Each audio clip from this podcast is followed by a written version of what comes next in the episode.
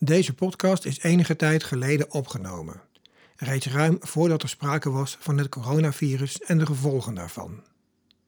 Sommige onderwerpen, verwijzingen of uitspraken zijn wellicht op het moment dat deze podcast online geplaatst wordt niet of niet meer geheel actueel of realistisch.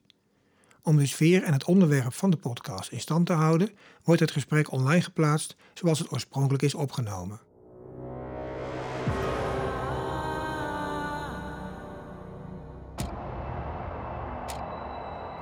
Welkom bij de Fetish Podcast, waar iedereen vrijuit kan praten over zijn of haar kink. Ik ben Dirk en vandaag praat ik opnieuw met Jeannette over onder andere narcisme binnen de BDSM. Jeannette, welkom voor de tweede podcast met jou. Hi Dirk, daar was je weer. Daar was ik weer en jij ook. Gezellig. Ehm, wat ik mij afvroeg, ehm, machtsmisbruik binnen de BDSM-relaties.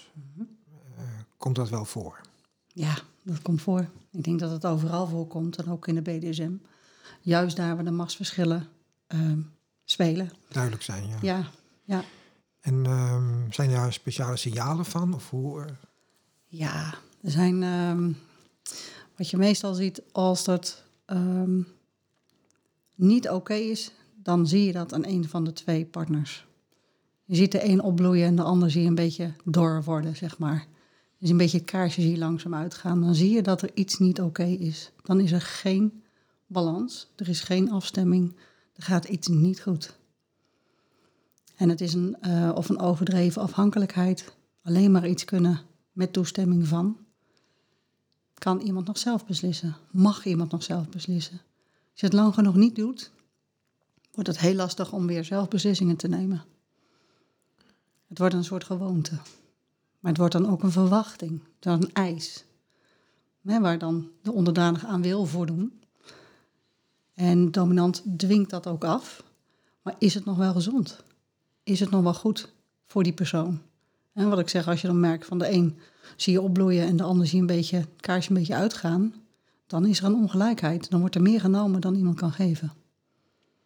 En dan wordt er, dat vind ik een signaal van machtsmisbruik. Dan is er, hè, het is een nemen, het is een eisen, het is halen. Ik zeg zelf ook altijd, je kan, ik kan meer geven dan iemand kan nemen. Ik wil het geven. En als iemand het komt halen, het kraan dicht. En hoe ga Als het dan- fout is. Ja, en hoe ga je daarmee om? Als je, dat, als je dat signaleert, hoe ga je daarmee om? Oeh, dat is altijd heel lastig. Ehm, überhaupt iets bespreekbaar maken in een relatie en in een DS. Ehm, vragen naar de beleving. Eigenlijk weer zo van, goh, hè, ehm, heb je, vind je het nog leuk? En eh doe je nieuwe dingen? Of ehm, heb je nog contact met anderen buiten de scene? Werk je nog? Het, eigenlijk een beetje, het neigt op een gegeven moment een beetje naar sociaal isolement. Als alles BDSM is, als het 24-7 alleen maar BDSM is... en daarnaast weinig contact met mensen in de buiten, de, de scene... krijg je bijna een secte. Want dan gaat de groep bepalen wat de groepsnorm is. En dan raak je een beetje het gevoel met de realiteit kwijt. En ja, wat ik al zei, isolement. Ja, het klinkt wel sectarisch inderdaad. Hè? Ja. Ja, en hè, bepaalde regels waar je moet voldoen. Een charismatisch persoon die dat bepaalt en vindt dat je zo moet doen en dit moet groeien en zo. En een nadruk op bepaalde eigenschappen. Je moet gedienstig zijn, alleen maar gedienstig. Wat doet dat met die onderdanigen? Ehm, wat bedoel je met dat? Nou, dat, die, dat afgedwongene, dus eh, die regels die er zijn.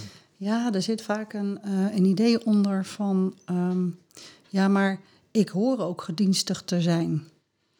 Dat hoort toch zo? Dat staat toch in de boeken en dat staat in die film en dat is dit. En dat is toch normaal dat het zo is? En daar mogen mensen af en toe zelf ook wat vraagtekens bij zetten. Is het wel normaal dat je bij de eerste date... bijna in je naakje in het bos wordt gezet zonder iets en zie maar thuis te komen? Is dat wel veilig? Is het wel oké? Is er controle? Ze ontleent er een stukje trots uit aan het einde. Het is me wel gelukt, maar ik vind het onveilig aan alle kanten. Zou het een langere relatie zijn, wetende dat hij van afstandje kijkt of ergens een camera of volgt of eh, ehm, bij de weg staat om te kijken of ze inderdaad veilig thuis komt? Is dat een heel ander verhaal, maar dat weet je nog helemaal niet bij de eerste date. En dat is dan het moeten bewijzen. En gaan al mijn haren overeind staan. Dat is niet oké. Zo'n relatie zou ik niet willen. Maar blijkbaar die persoon dan toch soort van wel? Of? Nou, achteraf. Ehm, dit kwam dus een keertje te sprake bij, eh, eh, in de groep. Even in de groep, moet je even nog misschien... Eh, in de discussiegroep. Die leid jij, jij, jij, jij- Ja, ja. En dan komen af en toe, worden er dingen uitgesproken dat ik echt denk, ja, maar als je het zo vertelt, vind je het zelf nog oké? Ja, maar het is me wel gelukt, ik ben er wel trots op. Maar het was de eerste date. En eigenlijk dan, op dat moment ging ze er pas over nadenken. Dat heeft ook niet stand gehouden. Maar er had ook heel veel mis kunnen gaan. Er had heel veel kunnen gebeuren. Dat zou ik toch anders hebben gedaan. Hoe anders? Niet bij de eerste date al ergens zo gedropt worden. Zonder telefoon, zonder iets. Überhaupt. Ehm, als je op date gaat met een onbekende. Internet daten tegenwoordig.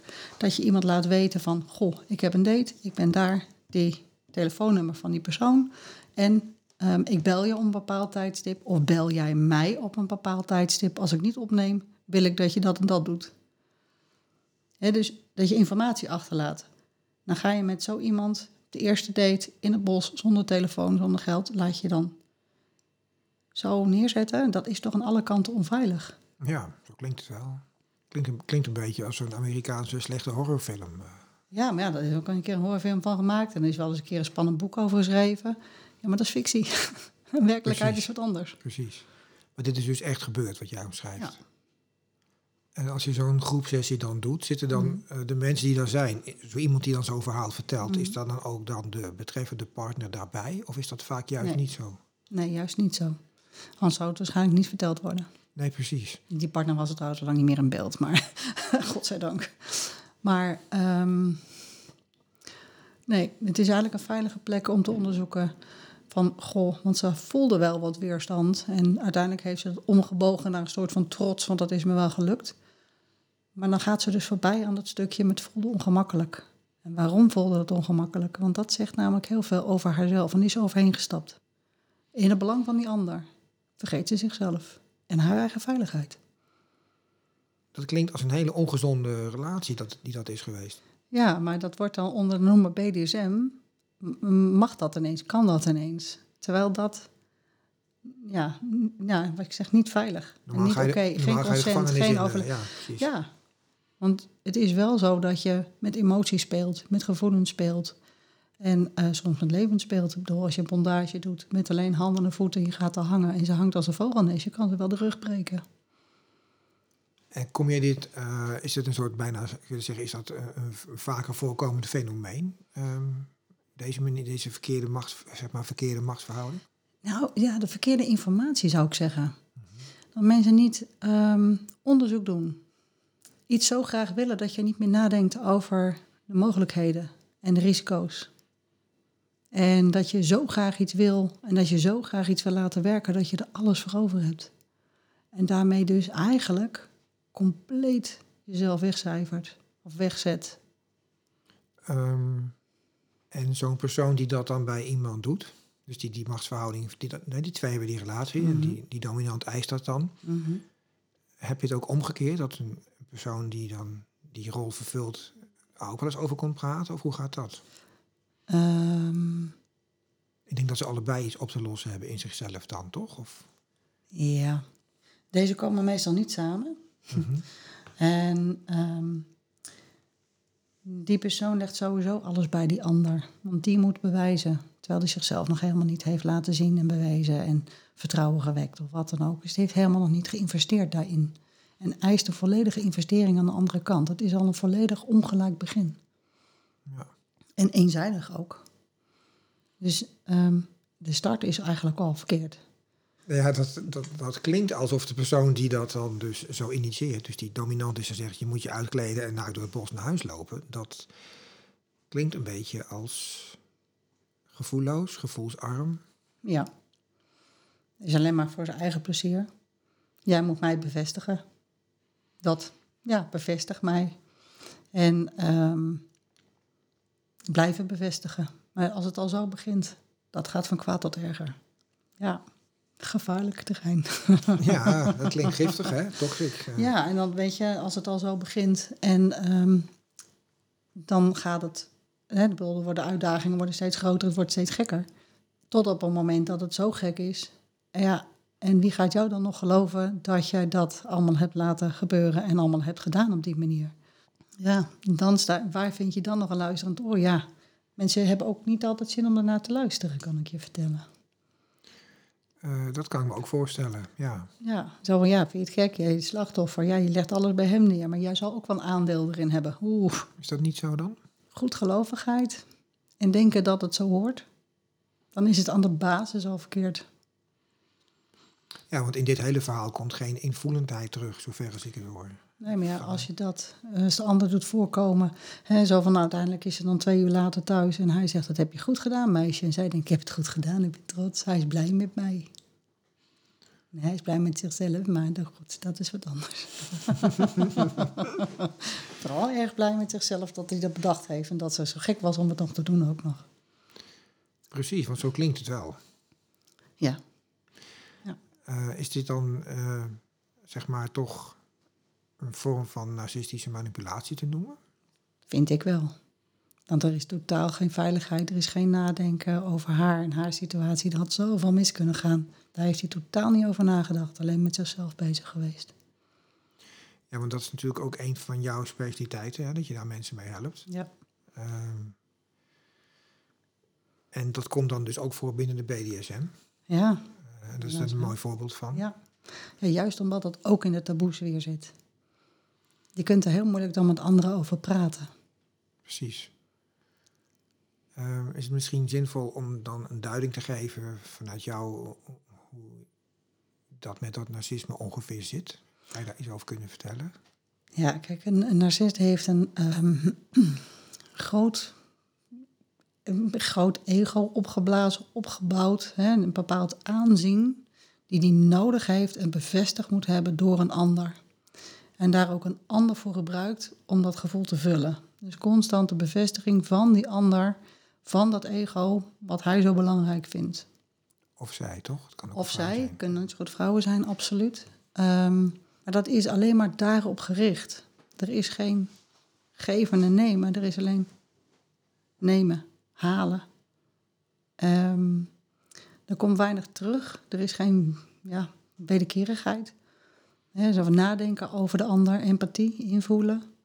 Ehm, überhaupt nadenken over haar veiligheid of onveiligheid, wat er zou kunnen gebeuren is dan niet belangrijk. Dat zij dat voor hem doet, is het enige wat dan in dit geval dan belangrijk is. En als ze dat niet doet, kan ze ook gelijk vertrekken. Dan is haar bubbel ook gelijk gebarsten. Ja, maar ze wilde zo graag en dan geef ik je dat en dan krijg ik dit. Dus dan beginnen de manipulaties al. En weet je, als je het hebt over ehm, een DS, dan krijg je ook wat sturend. Je krijgt ook een beetje manipuleren. Als ik dit doe, misschien dat ze dan een beetje hier en een beetje daar misschien toch meer kan verdragen. Net wat langer volhoudt, net nog een beetje hier. Ehm, maar dat is op een invullende manier. En dat is nog met consent. Het is nog met grenzen. Het de kan ook heel leuk zijn als je zo... Dat kan ook heel leuk zijn. En dat is natuurlijk ehm, juist binnen de BDSM, juist dat machtsverschil. Hè, ik laat jou nu bepalen of ik bepaal en jij volgt. Ehm, dat is ook heel spannend en dat is ook heel geil. Maar de realiteit moet wel in beeld blijven. Veiligheid moet wel in beeld blijven. En het is wel een wederkerigheid. Een narcistisch persoon heeft die ander nodig. En ehm, ja, het is eigenlijk voeding. Narcistische voeding. Voor aanzien. Jij geeft mij dat en dan mag ik jou voor gebruiken. Een beetje kort door de bocht. Ehm, en dat is natuurlijk heel makkelijk te blijven doen als iemand de vuile was niet mag buiten hangen. Überhaupt niet veel buiten komt. Ehm, weinig mensen heeft om op terug te vallen, behalve dan dus die partner. Persoon, ja. En dan ga je daar dus alles vertellen wat er fout gaat. Nou, hoeveel manipulatiemogelijkheden heeft iemand dan nog? En hoeveel mogelijkheden heeft dan het, in dit geval het slachtoffer, zeg ik dan maar, om daaruit te komen? Want de wegen daarbuiten worden heel erg afgesloten. Het is heel radicaal, het is alles of niets. Klinkt best wel eens uh, iets heel ernstigs eigenlijk. Dit is heel ernstig. En is dat niet zo, uh, of is dat zo dat je bijvoorbeeld deze situatie hebben we nu vanuit een, uh, een DS besproken. Mm -hmm. Maar ik kan me voorstellen dat het niet specifiek DS gekoppeld is. Dat je ook in een. Je ziet hetzelfde uitvergroot ook gewoon in het dagelijks vanilla, leven. Ja, hè? De, de, vanilla of, of nou ja, wat dan ook, maar gewoon overal. En het is dan in de DS een uitvergroting. Eh, met ook nog eens een keer een excuus. Ja, want het lijkt mij binnen de DS eigenlijk, zeker ook voor jou om daar een hulp in te bieden, lastiger mm. op zekere manier. Omdat je, uh, daar is de aanname dat je als sub iemand volgt meer vanzelfsprekend. Dus dan kun je nog sneller of nog Ja, maar die vanzelfsprekendheid vind ik al gevaarlijk. Nee, maar, nee, maar dat is het. Maar daar wordt het misbruik dus van gemaakt. Daar wordt dan misbruik van gemaakt. En ook nog eens een keer met toestemming van de zing eromheen... die dus vindt dat ja. iemand dat goed moet kunnen volgen. En dan kom je er bijna niet meer uit. Dat was mijn angst eigenlijk. Dat is, nou, dat is waarom ik dus even de vergelijking naar secte maakte. Want dan ja. krijg je een beetje sectanische gebeuren. Ja. Dus eigenlijk zeg je dat bij sectes daar ook ieder geval raakvlakken mee zijn met de leider van de secte, uh, met de volgers. Als het alleen maar, ja, als het een charismatisch persoon is die dus alle regels stelt en um, er alleen maar omgang is binnen die subgroep, ja, dan word je afgesloten en je wordt bepaald, je wordt gestuurd. Hè, we gaan jullie nu trainen in uh, hoe je hem goed moet serveren. We gaan jullie nu trainen hoe goed u in een meubelstuk bent. We gaan nu, dan wordt het dus bepaald. En dan wordt het ook met de groepsdruk erbij um, ga je conformeren. Dat is, er is ook onderzoek geweest. Oké, zet uh, twintig mensen in een zaal, zet iets roods op tafel en laat meer dan de helft zeggen dat het blauw is. Het is knalrood. Uiteindelijk hè, zeggen ze dan: oké, jullie moeten het eens worden. Ja, als de meerderheid blauw zegt, dan is het blauwig. Maar uiteindelijk gaan mensen conformeren. En dan kan je er stellig tegenin blijven gaan, maar als je pas weg mag, als iedereen besloten heeft, ga je conformeren. Dus er zitten honderd man en eentje mhm. blijft roepen dat het rood is. Dat is knap. Nou, precies, daar ben, ik, ben ik dus wel benieuwd. Er zit de hele zaal achterom te kijken. Welke idioot blijft er roepen? Haal die idioot weg. Voer maar af, willen we vanaf, die is lastig. Ik teken ervoor. Jij wel, ja. Ik zie het je doen. Dat, maar het is dus belangrijk mm -hmm. om dus ook um, die stem te laten horen. En daar dus stelling in te durven nemen. Precies. Juist om je te onderscheiden uit de massa. Maar hoe ga jij daarmee om? Want het vraagt van jou natuurlijk, eh, dat is voor jou een enorm inzicht wat je moet hebben. Dat lijkt me heel subtiel. Het zijn um, de patronen die, die, zie je eigenlijk in um, alle narcistische relaties. Bij narcistisch misbruik heb ik het dan over. Dat is manipulaties. Hè, um, dat dus verteld wordt hoe zij zich moet voelen. Een aantal punten. Kun je het een beetje definiëren? Wat, wat een beetje. Het is nou ja, heel lastig. Was er standaarden? Zijn er herkenningspunten nou, voor mensen? Als ik het algemeen pak, hè, dus algemeen in een relatie met een narcistisch persoon, dan zie je dat ze eerst uh, heel erg charmant zijn. Oh, ze zijn fantastisch. We hebben mijn zielenmaatje gevonden en wij ontbraken. En we hebben zo, zoveel begrip, zoveel raakvlakken, bladibla. Bladibla ook echt. um, Daar is het echt bullshit. nou, ja, nou ja, dat is dus het punt.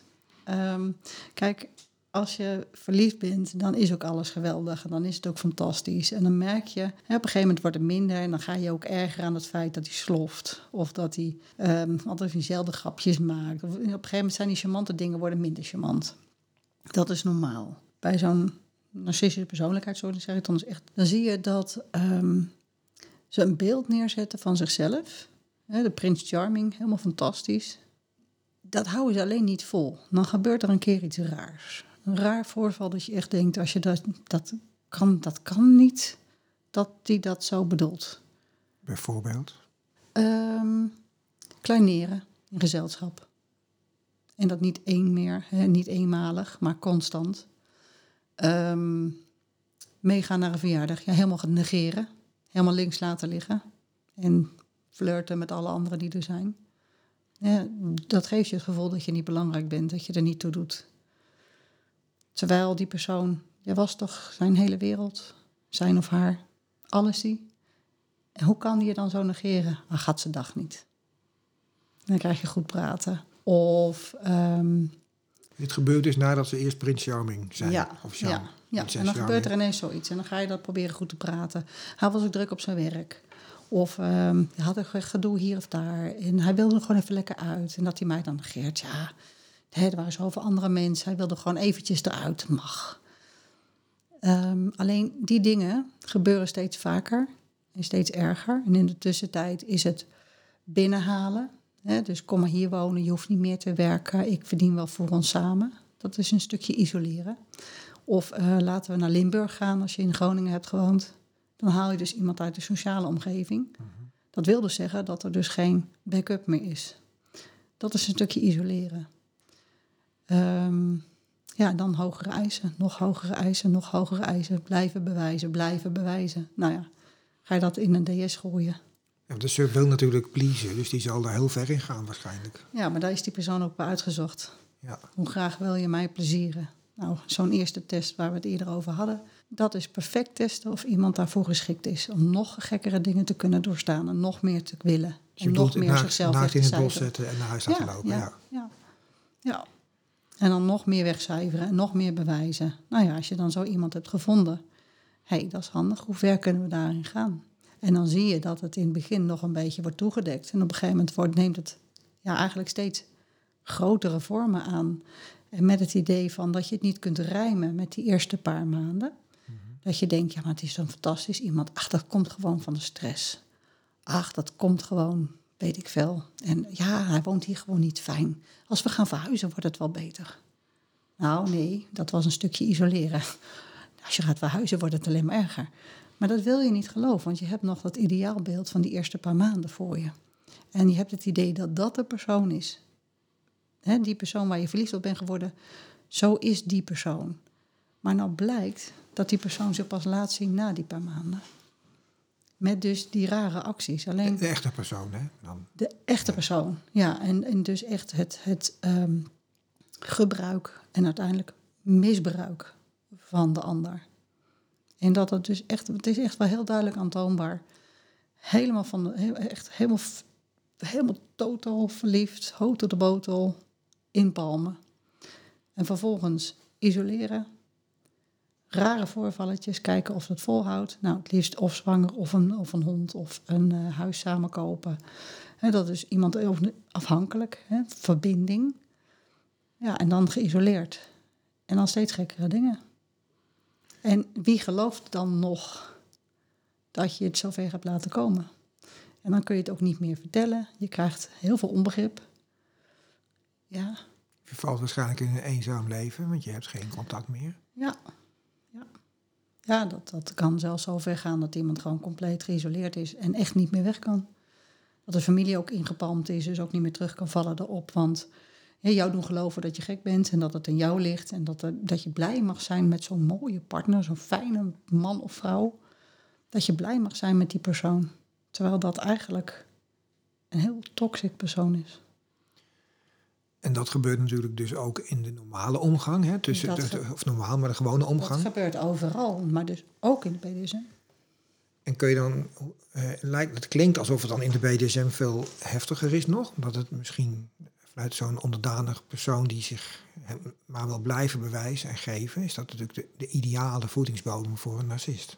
Ja, die halen ze en die zoeken ze ook op, hè. Daar zijn ze op getraind, want ze hebben die voeding nodig. Getraind. Ja, ze hebben een hele leven gekeken. Weet je, het gaat... ehm, je hebt hier te maken met hechtingsproblematiek. Ehm, als jij verzorging nodig hebt, je hebt aandacht nodig als kleinkind... en je krijgt dat niet, ga je alles proberen om die aandacht te krijgen. Wat je feitelijk ziet, is dat de volwassen mensen datzelfde nog doen. Maar dan dus met heel lang observeren. Als ik dit doe, krijg ik die reactie. Als ik dit doe, krijg ik die reactie. Nou, dit wil ik hebben. Oké, dan moet ik dus iemand hebben die alles voor een ander wil doen. Die dus zo gericht is op een ander. Die moet ik hebben. Nou, daar word je op getraind. Dus al die ervaring die ze daarmee opdoen, die gebruiken ze vervolgens weer om. Om een ander te manipuleren. Voor hun eigen ego. Ja, De- die ander moet, moet... Ja, die geeft dan de bevestiging van hun bestaan eigenlijk. Het is bijna een bestaansrecht. Ze hebben, ehm, hun ego bestaat alleen maar door erkenning van anderen. Als ze die erkenning niet krijgen, ze krijgen die bevestiging niet, bestaan ze bijna niet. Ze zijn afhankelijk van die bevestiging. Maar zo doen ze het niet voorkomen. Dus het lijkt Maar ze zoeken iemand die dus die bevestiging wil geven en die dus zo op een ander gericht is. En ook niet kan geloven dat, ze dus, dat er mensen zijn die zo gebruik kunnen maken. Weet je, het is vaak mensen die eh, niet snel veroordelend zijn. Niet snel oordelen hebben, die uitgaan van iedereen is goed, er zal een reden zijn waarom je iets doet. Ruimdenkend, ik vind niet gauw iets gek. Dus dan kan je, daar kan je al gauw wat meer bij doen. Ehm, en ook wat meer laten gebeuren. Weet je, dan zijn ze eigenlijk al ingepalmd. Als je altijd uitgaat van, ik heb ook een aandeel in iets. Bingo, dat is nog een targetpunt. Als je, dat, als je die bevestiging nodig hebt, als je die ander nodig hebt voor je ego, dan ben je daarop gericht. En dan zijn ze feilloos te vinden. En dat zijn met een paar ja, testjes, heb je dat zo ontdekt. Dus het zijn eigenlijk specialisten in eh, eh, Voeding zoeken. ja, Ja, een soort vampieren eigenlijk. Ja, ja, emotionele vampieren. Ja, zo, zo noem ik ze ook wel eens, ja. Die, die kunnen ook geen andere vampier samenleven, hè? Ja, of je moet een oppervampier hebben. die dan de slachtoffers haalt, dan hebben ze er ook wat aan. Dan willen ze wel blijven hangen. Als ze de kans krijgen, zitten ze tanden erin. nou ja, dat. Klinkt toch als een heel erg eh, negatief iets wat je omschrijft. Het is heel, eh, Ja, heel het is heftig. heel schadelijk. Ja, Als iemand ook eh, inderdaad gelooft, op een gegeven moment gaat geloven, ik moet blij zijn dat ik met jou ben, want anders krijg ik niemand. En ehm, ik ben dus niet goed genoeg voor een ander. Dat maakt dan weer dat je nog meer gaat bewijzen. Het is niet gezond. Geïsoleerd, ja, waar kan ik dan nog heen? Ik kan ook nergens heen. Wie wil mij nou nog? Ja, dan blijf je zitten. Op deze manier wordt dan volgens mij ook heel veel eh, religieuze inslag misbruikt. Hè, om mensen te isoleren op die manier. Ja, ik hou ook helemaal niet van. eh, nee, ik ook niet. dat, maar is, dat, dat is eh, goed en kwaad denken. Hè? Ja. Ik en de ander en heel erg afgescheiden. Het is Ja. niet wij. Hoe kunnen wij iets moois opbouwen samen? En dat is wat ik met de BDSM juist vind. Dat je samen iets moois kunt opbouwen. En dat je samen kunt ontwikkelen. Dat je een proces kunt doormaken. En dat is dus wat ik zie. Dan zie je twee mensen zie je opbloeien. En dan zie je niet één opbloeien en de ander een beetje dood. Zeg maar. dood, doodgaan als een, als een Ja, roos in de woestijn. Ja, ja, precies. Dan zie je gewoon een beetje slap gaan hangen. Eigenlijk, ja, ze krijgen net genoeg voeding om nog een beetje overeind te blijven. Ze zijn niet helemaal weg, maar je ziet niet veel initiatief. Je ziet niet veel sprankel is weg. En wat gebeurt er dan uiteindelijk? Want dat, op een gegeven moment is iemand toch helemaal eh, ja, leeggezogen, zeg maar, of zo? Of, Nou, Inwisselen voor de volgende. Aan de kant. Klaar. Deze is leeg. Klinkt heel koud. ja, Ja, het klinkt, dat is het ook. Dat is het ook. En juist ook van het gevoel dat je dus elk moment gedumpt kunt worden. Hè? Dus als je maar niet meer blijft bewijzen, nou, dan dump ik je gewoon, pak de volgende. En dat gevoel, als je, dat, geef, dat, dat krijg je dan ook mee. Dat maakt dus dat je weer meer gaat bewijzen. Blijf je nog wat langer erop in. Blijf je nog meer investeren. En op een gegeven moment heb je zoveel geïnvesteerd. Die wil ook een opbrengst hebben. Maar die komt natuurlijk nooit aan. Nee, niet met die personen. Nee. Nee. Maar dan kun je dus toch wel, dan doe ik maar weer een van mijn bekende conclusies. Maar, Mm, maar. ja, maar dan zou je bijna kunnen concluderen dat eigenlijk eh, binnen de BDSM is dat gewoon echt gevaarlijk. Als jij Het is heel, overal gevaarlijk. Oké. Het is overal gevaarlijk.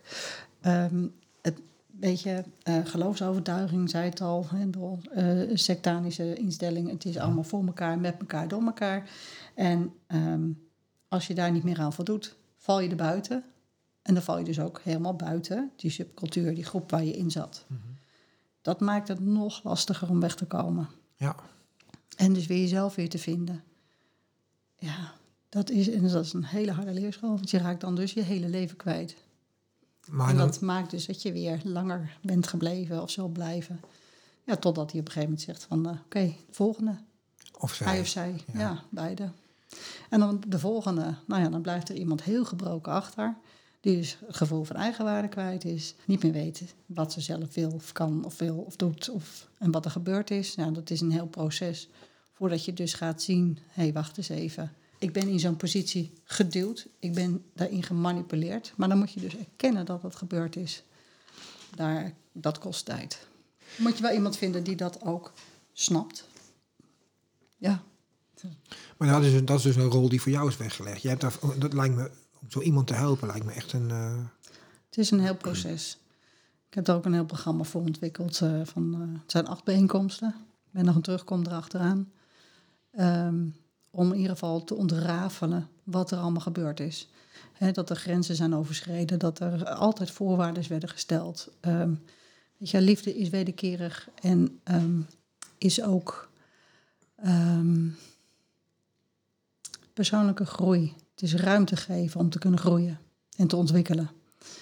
En dat zie je in deze relaties dan dus niet gebeuren. En dat is dan toch, ja, dat, dan moet je jezelf weer gaan vinden. Het is grenzen, het is voorwaarden, het is de werkelijkheid zien, dus niet toedekken. Manipulatietechnieken, wat doet het? Wat zijn je gevoelige kanten daarin, je kwetsbaarheden? Ehm, dan dus inderdaad de type van manipulaties. Je kunt de dominant hebben, de eiser. Je kunt ook de, de, de, ehm, ja, het slachtoffer. Als jij dat niet voor mij doet, dan eh, ben ik geen goede dom. met ziektewinst of zo. Ja, Dat is precies. zielig, Dus ja. het, ja, dus er zitten natuurlijk allerlei verschillende eh, uitingsvormen daarin.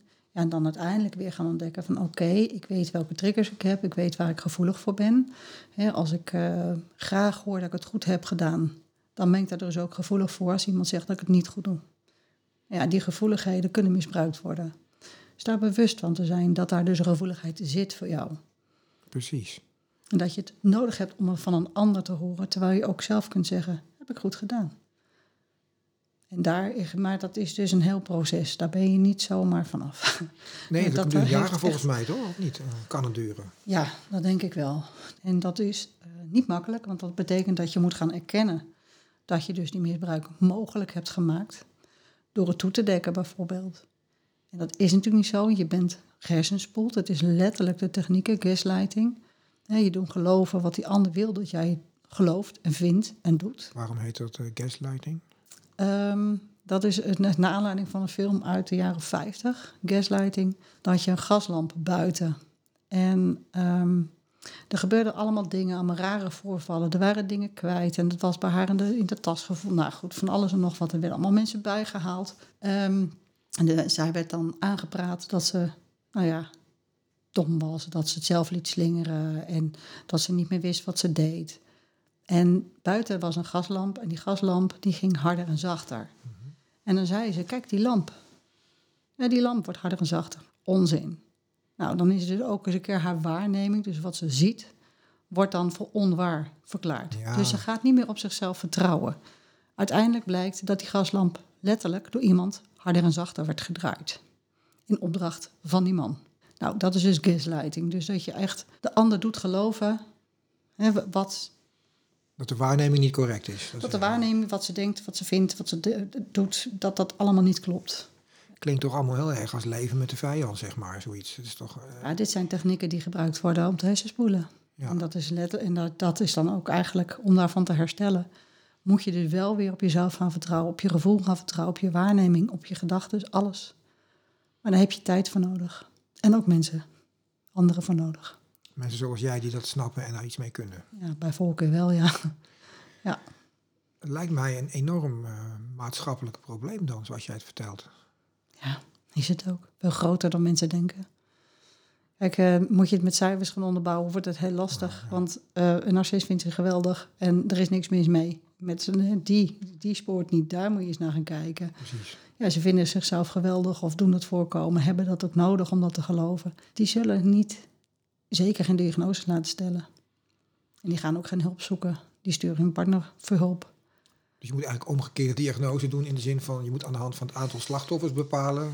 Nou ja, Zoiets. ja, zo, ja, maar dan moet je ook nog, dan moet degene die dus overkomt ook nog eens een keer duidelijk maken dat het dus niet oké is. Ja, En lastig zeg. ja, het is nogal een, eh, nogal een uitdaging.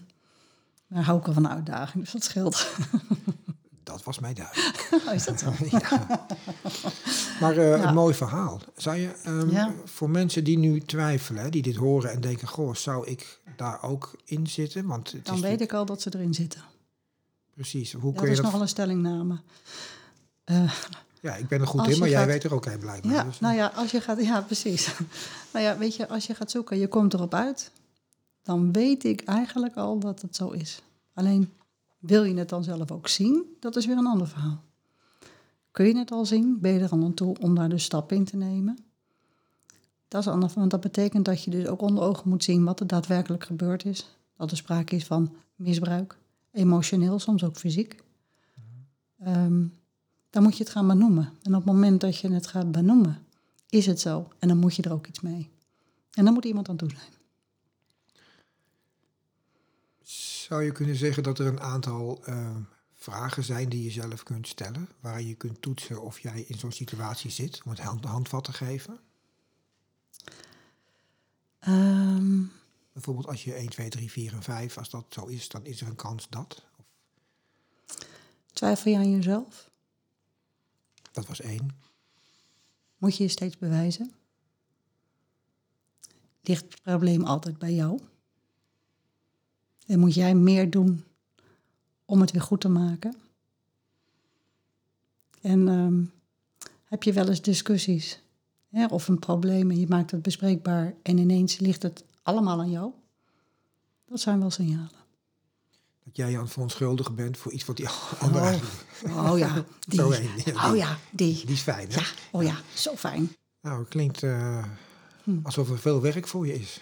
er is genoeg. maar goed, ehm, nee, nou ja, goed, Als je denkt dat je er last van hebt. Als je denkt dat er sprake is van ehm, ehm, machtsongelijkheid die voor een van de twee niet goed is, mooi. spreek die persoon aan een vraag hoe die zich voelt. En wat doet het met jou? En ik merk, of ik zie dat je minder sprankelend bent, of eh, ik maak me een beetje zorgen over je. Als er iets is, mag je me bellen. Zet een deurtje open. Spreek uit dat je ziet dat het niet zo goed met haar lijkt, eh, hem of haar lijkt te gaan. Vraag ernaar. Open het gesprek. Het is fijn als een ander ook ziet dat het niet zo goed met je gaat. En zich dus zorgen maakt. Wie wil dat nou niet horen? Nou ja, dat vraag ik me dus af. Als je in zo'n situatie zit, wil je het dan horen? Ehm, je wil niet horen dat die ander jou dat aan heeft gedaan. Je kunt niet iemand aanspreken en zeggen: die dom zorgt niet goed voor je. Dat wil je niet horen. Want je bent steeds aan het bewijzen hoe goed jij het wil doen voor die ander. Dus die heeft ook waarde. En dan zeggen dat die waardeloos is en niet goed voor jou is, dat willen ze meestal niet horen. Maar God, maak me zorgen over jou. Heb jij het nog wel goed? Is altijd goed om te vragen. Is altijd een goede opening. En dan hoop je dat mensen een punt bereiken dat ze zeggen... nou, ik ga eens eh, contact zoeken met, Blijf contact houden. met Jeannette bijvoorbeeld. Bijvoorbeeld. Ja, iemand die wel begrijpt, die weet waar het over gaat. Ja. Ehm, maar dat ben je kan, al wat verder, hè, denk ik. Als je dat kan pas als mensen er zelf aan toe zijn. Ja, Om eens onder ogen te zien dat wat er gebeurd is niet oké is. oké. Nou, we hebben dit eh, besproken samen, of jij hoofdzakelijk verteld... Om mensen die daarin verzeild zijn geraakt... misschien Mhm. toch een handvat te bieden. Hè? Dat is een beetje de insteek van deze podcast. Ja. Ehm, als je hem hoort en je bent niet in de DS-situatie... dan Mhm. is dat misschien ook van toepassing. Absoluut. Ehm, dus ja, is er nog iets wat jij eraan wil toevoegen, Jeannette? Op het eind van deze podcast. Praat erover met anderen. Haal het uit de taboes weer. Maak het bespreekbaar. Als je twijfels hebt, spreek die twijfels uit. Op het moment dat je het uitspreekt, voel je namelijk ook hoe groot die twijfel is. Ehm, ga het niet toedekken. Als het niet goed voelt, is het niet goed.